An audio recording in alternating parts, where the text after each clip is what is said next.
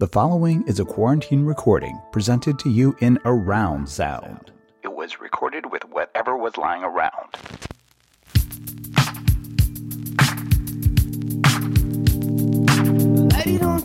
Take no shit, insist on respect the sister, walk around like a womanish. She won't speak unless it's something worth saying, don't play. The girl take herself so seriously. People stare curiously. She got a natural way, her hips sway furiously. Yeah, the luxuriously.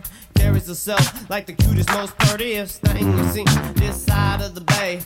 Hey, this is Lady Don't Take No, your weekly roundup of all of the real and none of the fake. I'm your host, Alicia Garza. This show is pro black, pro queer, proudly feminist, and pro do what you like. Every week, you're going to get the best of what goes on in my head, what we loving on, and what we hating on, what we might be, and what we ain't going to do. Politics, pop culture, police on trial for the second week in a row. We cover it all. We are recording from Oakland, California, the center of the known universe, where we are dealing with Rona and Reconstruction. It's a challenging time. It's a changing time. It's a time of transformation. It's all the things all the time nowadays. But we're going to help you understand the dynamics of this time every single week. So be sure to tune in, tell a friend, and obvi, leave a review on Apple Podcasts. We do it for the culture, so the pod is free 99 because we know that with a country in chaos, the least we could do is keep you from putting your money anywhere else than where it's needed. Out of sight, dynamite with a freaky shot, that you can't quite see. but she can't quite. And it lies in the gentle command of the night. Our guest this week is our first return guest in the history of Lady Don't Take No.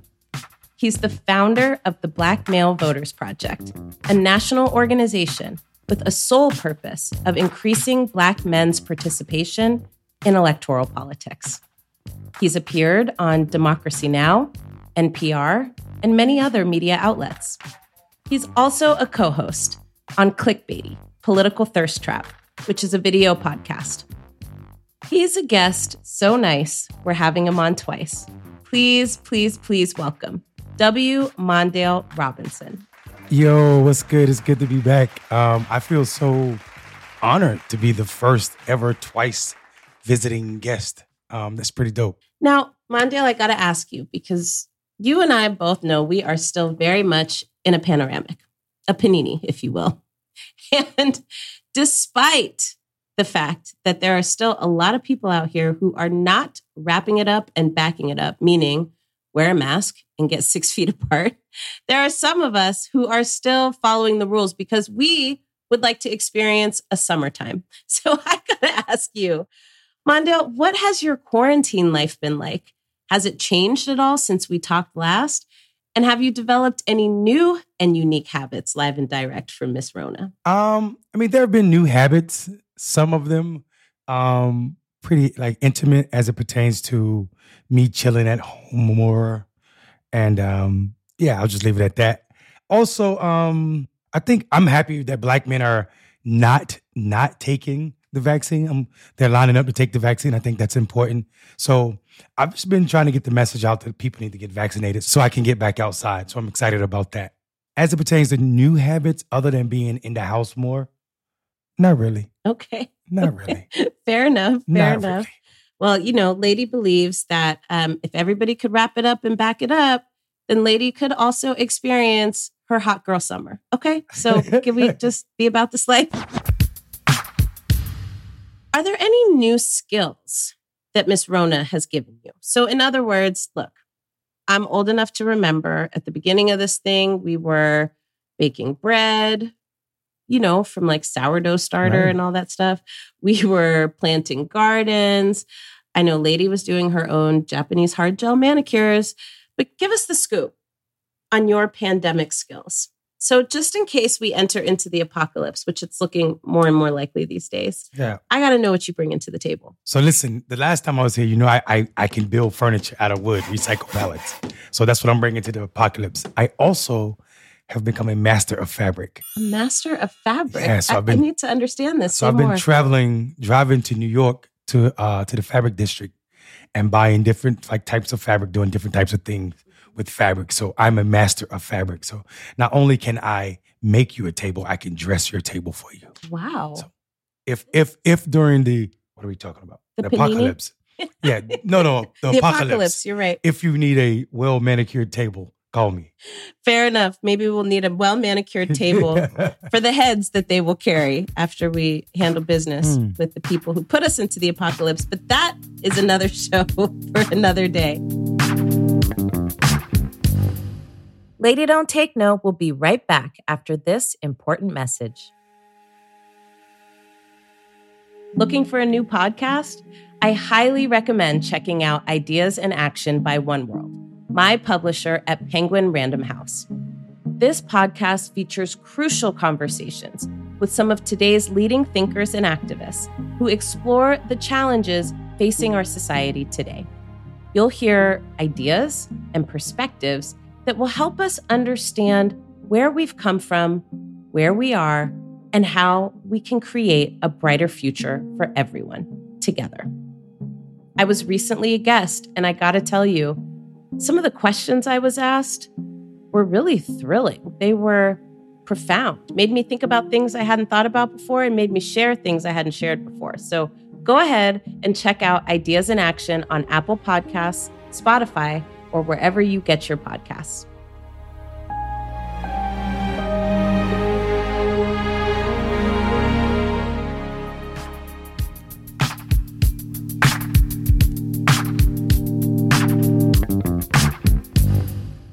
I wanted to have you back on the show because I was so impressed and humbled, really, by the conversation that we were having about Black male voters and Black male voter participation. During that period, when you came on, we were very close, very, very close to one of the most consequential election cycles in a generation. And then we got through that only to find out that there was a runoff happening in Georgia for a Senate seat that would become critical to there being a shift in the balance of power so that new and better laws, fingers crossed, could actually be implemented. And so I wanted to have you back on so that we could talk about what happened with Black men in this last election cycle. What was the work that you all were doing to activate and motivate Black men? And now, on the other side of this, right? Let's go back to this conversation. Why was this work important? And before you jump in, I just want to say one more thing here. You know, on this show, it's important for Lady that we don't just throw a bunch of shit out there in the universe, right? And then never come back to it. We want to go ahead and close these loops. Because I do feel that in this moment, there's a lot of people who are getting some amnesia about why we worked so hard. So, Man. give us the scoop. What actually happened in November? Did black men give the margin of victory to Donald Trump? Or, like you said, was there actually a very different outcome here? And why? Yeah, I think so. You asked three powerful questions: what happened, what we what we were doing, and then what we do next. Right. So what happened was, just like I said, black men are not voting for Donald Trump in Georgia or nowhere in this country. We saw a record number of black men turn out not only in the general election, but then come out again in the runoff when people said there's no motivation for the general election. There's definitely none for the runoff. We saw record numbers. More than black more black men voted for Joe Biden than they did for Barack Obama Wow. More black men voted for Warnock and also than did Barack Obama or Joe Biden. Wow. We had we had two we set two records in Georgia. So we saw one the most people ever voted in the presidential election. Then we saw that record get shattered by a Senate runoff, uh, and black men had their role in that. Absolutely, we saw 144,000 black men that were registered to vote for that could have voted for Barack Obama that didn't Mhm. participate in this election cycle. So to to see what happened uh, is a direct result of what we were doing in Georgia and what we were doing, making black men seen by acknowledging their issues and not talking about candidates or party loyalty or transactional, showing up like a transaction, um, like the party normally does. And I think I think what we saw was the beginning of how we shift politics. when we start, you know, becoming service oriented and also need oriented versus personality and party, then we can we can easily convince people who are living on the margins that there's something in politics for them. Mm. We can show them beyond election cycles that there's work to be done and we're here for it. So I think people saw that in Black Male Voter Project and the continuation of that is what we're doing right now. We're transitioning from just being about voting and turning out voters to providing services like brothers with felony convictions. We're teaching them how to code so they can get uh, meaningful em- employment, not just something that's going to pay them uh, a basic income. Wow. So help people who are listening understand what did it take to actually get that level of increase in voter registrations amongst Black male voters or Black men who were potential voters, right? What did it take to actually increase uh, that level of participation? And what was at stake if those things didn't happen? Yeah, I think that that's an important question. I think that question is so important, not just because of it's like we can talk about what we did in the past, but what's necessary for 2022 mm-hmm. and every election cycle going forth. Uh, what happened and what what it took? It took all of 2019 to get the results from 2020. Anybody believing that the party showing up with 800 million dollars for a runoff is responsible for those results is completely blind to what's necessary to turn out voters, especially those that are transitional or living on the margins. So what we saw was uh, all of the work reaching out to brothers at least 15 times over election cycle, hearing them and having conversations that didn't start out sounding political mm-hmm. in every space, strip clubs, nightclubs, mm-hmm. barbershops, real barbershops, no cameras. Uh, and focus group conversations was how we built the foundation to let brothers know that listen, there's something in politics for us uh, and we know everything that's plaguing black men is a political issue, whether it's underemployment or unemployment, being suspended or expelled over sentence, and all of the other stuff that goes with that. So if we talk to brothers about those issues in a way that makes sense to their lives and in a realistic way, not that this president, this white man's gonna save all your problems, gonna fix everything going on, and he's gonna keep giving you stimulus checks so there's no more problems. So we were able to make sure black men understood that this is not the end all be all, that there's no savior on the ballot, but there is a there's an opportunity for it. There's a way for it. And that way is not uh, what's going on with the current administration now, it's the past administration. And I think I think brothers saw that and, and saw the truth in our like in our humbleness, saying that listen, this is not gonna fix everything ailing us, but it's definitely a way forward. And I think that the idea of planting seeds is is a reality that's not been presented in our politics. It's been very transactional. So we we shut that down. We show up like black men because we are black men, or we are people who love black men. And our politics demand that we are there beyond uh, election cycle. Or our conversations are not just about that. It's about feeding people. It's about uh, making sure people have dignity in whatever they're trying to do as it pertains to how they survive. So that's an important point because I think for a lot of people, we experience politics in one of two ways. I mean, one, it always feels like it's a race to the finish and it's always at the last minute. And so, you know, a month, two months before something that's really important, we're asking people to bend and to contort themselves mm-hmm. to fit into something that didn't consider them prior to when it needed something. But then on the flip side of it, once all the dust settles, right, all the confetti has fallen, then people's phones stop ringing, the text messages stop coming, the level of engagement drops. And so what is the consequence? Yeah, the right? consequence is uh the consequence is another 30 or 40 years without a victory in Georgia and not and not winning another southern state, right? That's right. The the opportunity is that if we look at what happened in Georgia and the investment, uh, not just by one organization, but several organizations, uh, the possibility is that the entire South should be at play. Mm-hmm. Right? There's no red South if we invest like we did in Georgia. But the, the flip side of that is 2021, everybody's running around on our side of the aisle celebrating their victories as if they did something magic or amazing or magical. Mm-hmm. And it's it's just the beginning of what we can do. And it's also how powerful the ramifications of not doing anything will be.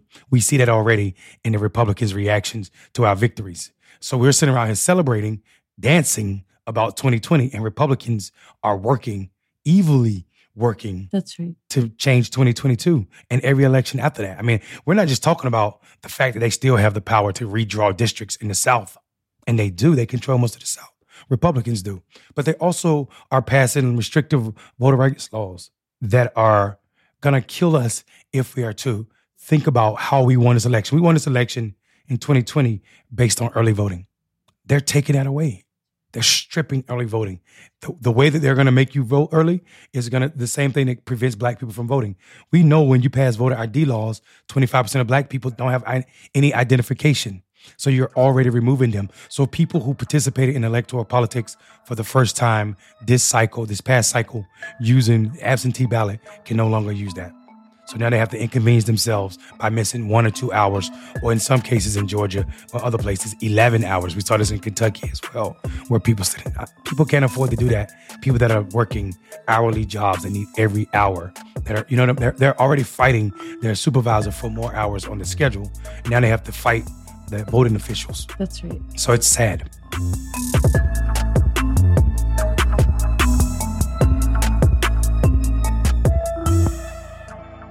Us about some of the work that you all are doing right now to re engage and keep Black male voters, either who have been voting for a long time or who stepped up to vote this time. How are you keeping those folks engaged? And what is it all building up to? We already know that in our communities, there's a deep skepticism of political parties. So we know folks aren't engaged because they're enamored with the Democrats, but they are engaged because they think that something possibly could happen. So talk us through that. What are you all doing now and why does it matter?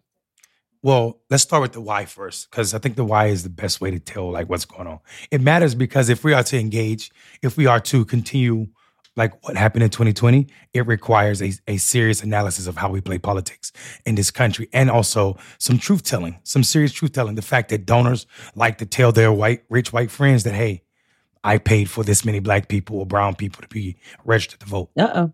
Like so, people want to people want to brag about numbers, not about what works. Mm-hmm. Like so, what really works is this long process of engaging voters about what's important to them. Mm-hmm. So when when you say re-engage, it's a wonderful way to to to acknowledge that we never stop engaging black men, um, and our work didn't stop on election day. We just started a different type of conversation. We we congratulated us for turning out in record numbers, but we also talked about the next step in that process, which is holding people accountable on both sides of the aisle. So our work now it looks different in on all of the states we're in.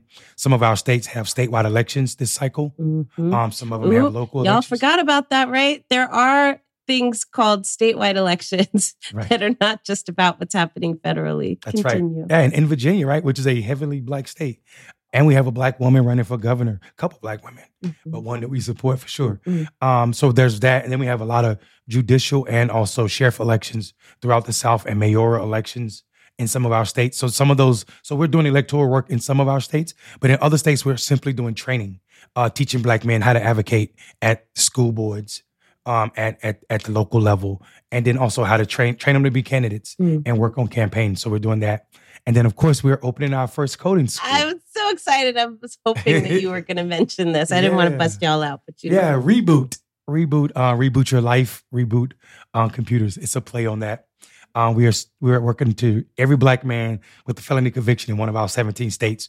We hope that they will, you know, apply and join our program. We're going to do cohorts every six months of 20 black men with felony convictions. Teach them how to code.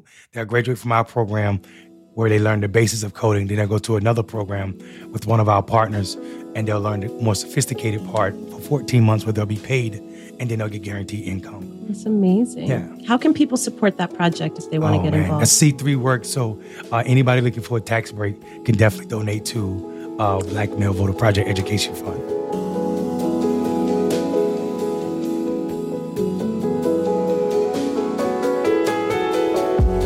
Let's fast forward because I, there was all this hoopla about what Black men were or were not going to do and we were talking about Ice Cube and this bullshit. And don't get me started again, child, because you know that might might end up in the weekly roundup again. I'm still pissed about this shit for the record because we didn't get our fucking fifty billion dollars, mm. okay? Mm. And y'all did a lot of nothing. But I'm, I'm, I'm gonna come back to that in the weekly roundup. But there's also another piece of this, Mondale, which is that all that hoopla that did not turn out to be what it was and then there was a lot of silence about the fact that people were loud and fucking wrong. Mm. So, what do we do with that?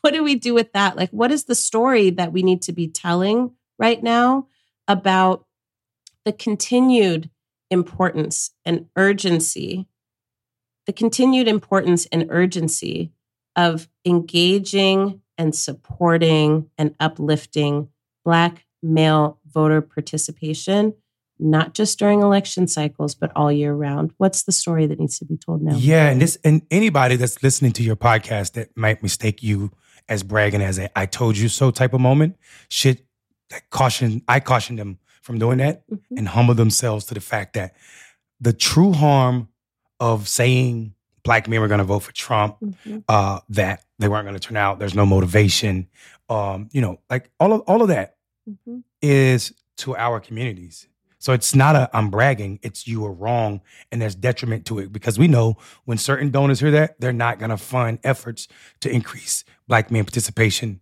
in, in politics. And that is detrimental, not just to black men and issues that are important to them, it's detrimental to our entire community. So the fact that you're pointing it out, it means that we need to really reevaluate again, reevaluate how we play politics and our polls. Is there really a place for polls right now in demographics that don't really trust mm. uh, the system? Like, why are we polling this population when we know the information is is flawed, seriously flawed? Um, I am excited about the fact that black men, people people see. I don't know if they if they're showing it or saying it, but people have to acknowledge that black men showed up for their communities when we engaged them, and I'm I'm super excited that we have we have proof of concept that said when you invest this amount of money in certain states, you're going to get this results from black men, and we know that to be true because we blocked out how we were going to invest in black men. Mm-hmm. So, for instance, in Georgia and Kentucky, we invested the same amount of money in black men per black man in that state. And then we did the same thing in uh, Pennsylvania and Mississippi. So Miss, Pennsylvania and Mississippi was a voting block and for us, and then so was Kentucky and Georgia. And what we saw was we, in Georgia, we saw a 30% increase in the so-called sporadic black man voting. And then, and then because we invested less money in Philadelphia and Mississippi, the same thing, we saw 12% increase in those two states because of the money we invested. So we know if you want to see black men turn out, you invest in them just like you do other voters and stop trying to convince your conservative white cousins mm. to vote for you when they ain't doing it. so I think the, the lesson learned is these polls aren't right. They're not reading us. Plus, there's a language deficit. There's a cultural deficit in those who are polling. And sometimes even those that look like us that are, you know, trying to, you know, get rich mm. at the expense of our communities will say certain things that makes no sense. I mean, I was screaming this all year. And, and it wasn't just now. It was there's demographics that I mean, like there were status data that showed that black men were going to turn out in this way. If you looked at the primary data, it was already there that black men were going to vote heavily for Democrats and not just in traditional ways, but even increases. And and people weren't paying attention to primary data. They were just talking about these flawed polls where I've seen people one one instrument uh, in Georgia, the, the gentleman said, Oh, Black Lives Matter support defunding the police, do you support it? Or Black Lives Matter support this candidate. Mm-hmm. Say whatever the candidate name was, do you support it? And I'm saying, I'm telling this white pollster who is hired by a black person that your your your instrument is all flawed. You're asking one question about two different entities. Mm-hmm. People feel a certain way about entities. People feel a certain way about candidates, and you just lumped it together. You're getting false information. Those are false reads. Plus, you're trying to wait, put your hand on the scale when you're saying this is a you're saying defund the police is a Black Lives Matter issue and not a Black people's issue. Okay. Right? So like you're what you're trying to do is evoke because you've listened to people say, oh, Black Lives Matter is not popular in this part of the country. Right? So you're you're trying to make defund the police not popular, playing off some silly white white mm. shit. Mm. So yeah, so I mean, I, I, was screaming about polls and posters all year, and I'm super excited that they were wrong as usual.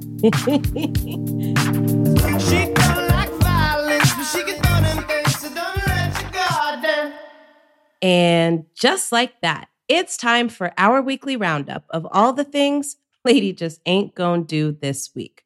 Number one, anti trans bills moving forward in Arkansas. Now, look, last week, Lady talked with you about anti trans bills moving like wildfire through state legislatures. So we needed to update you with the news that Arkansas Governor Asa Hutchinson a Republican governor, no less, called this bill exactly what it was a vast overreach, completely unfucking necessary. I mean, they didn't say that, but I did. and a product of a culture war that is raging across America. They actually said that piece. Governor Hutchinson might be the last real Republican left in the country, but I digress. They vetoed the bill, but then the Senate and the House, both controlled by Republicans, went ahead and overrode the veto. What a steaming pile of shit. But you know as well as I do, this definitely ain't over. Other things Lady just ain't gonna do this week week two of the Derek Chauvin trial. This week, in this trial that Lady is not watching, let me just give you the quick highlights of what you need to know. This week was spent examining the lies the police told to try and cover up the horrific crime that they committed. Like pills found in the car of George Floyd that he was driving six months after police murdered him, but they weren't found in the initial search of the vehicle. Hmm. Not one unnecessary police restraint, but now we come to find out there was an additional pain hold being placed on Floyd as he was handcuffed, had a knee on his neck, and wasn't resisting. This is just literally disgusting. And I will tell you what, y'all go ahead and put that man Derek Chauvin on the stand so we can hear the real shit about why he killed George Floyd. You ain't got to watch this trial to know the answer, child. He didn't give a shit about George Floyd's life, and neither did those other bitch ass officers who stood by and watched. Now, other things Lady just ain't gonna do this week. I mean, y'all have heard of Freak of the Week, but Lady needs a whole new category for this news, which we are gonna call Creep of the Week. And that award for Creep of the Week goes to Matt Gaetz, the Florida congressman who is all kind of wrapped up in allegations of sex trafficking. I mean, this shit is so bizarre.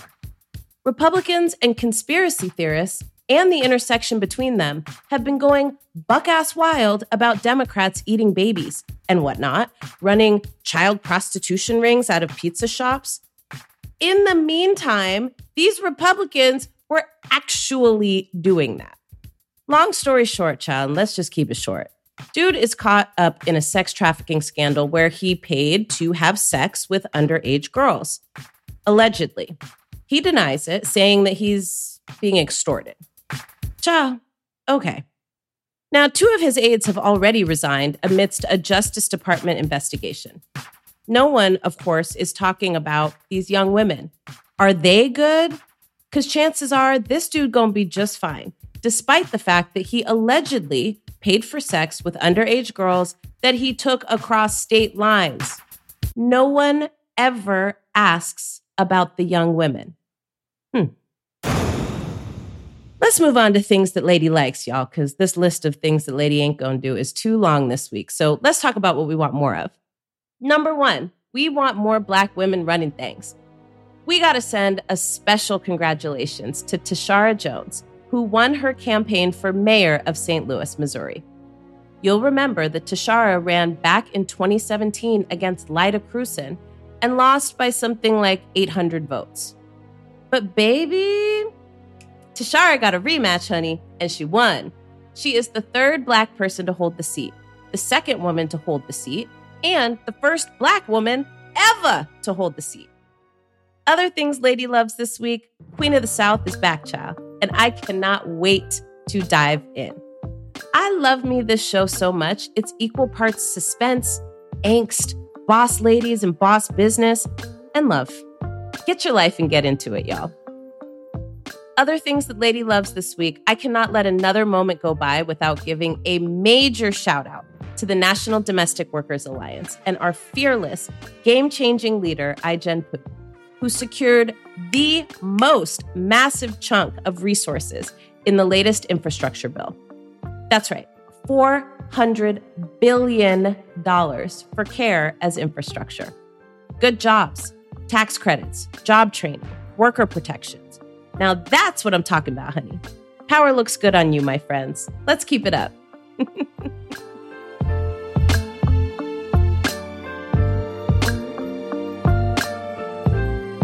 You all are doing such important work. I want to thank you for coming on the show today. How can people find you on the socials and how can they make sure to get involved in your work? Um, so yeah, you can find us at Black Male Voter Project everywhere.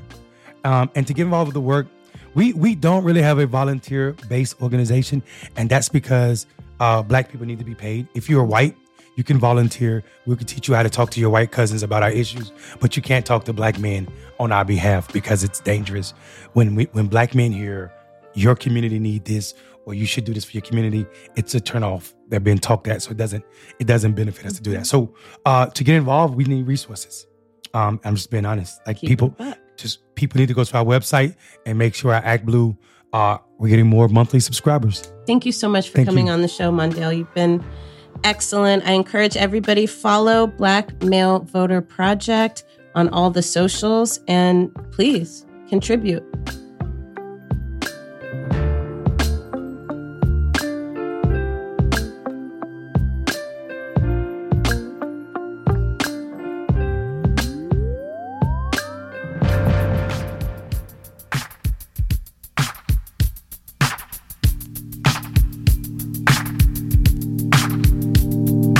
And that's it for Lady Don't Take No, the candlelight edition.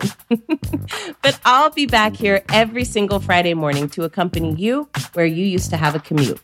We appreciate you joining us and let's keep the conversation going. Tell us what's on your mind, tell us what you like, and tell us what you ain't gonna take no more of. On Twitter, we're at Lady Take. On Insta, we're at Lady Don't Take No Pod. And on Facebook, we're at Lady Don't Take No Podcast by Alicia Garza. We post ways to do something about the things you hear on this show all over our social media. So if we got you amped up today, check out the socials to find out how you can take action.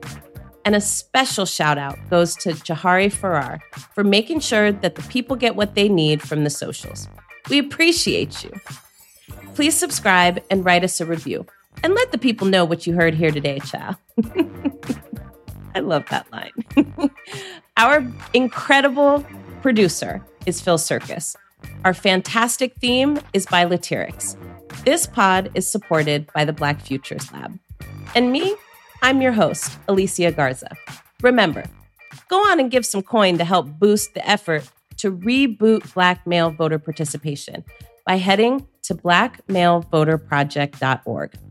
Police killing Black people is as American as apple pie, and you don't need a jury to tell you that. When rich white Congress people allegedly sex traffic young women, don't forget to check on the young women. And also, we love Black women running things, and we really love billions of dollars for care infrastructure. That's right, I said it, because Lady Don't Take No.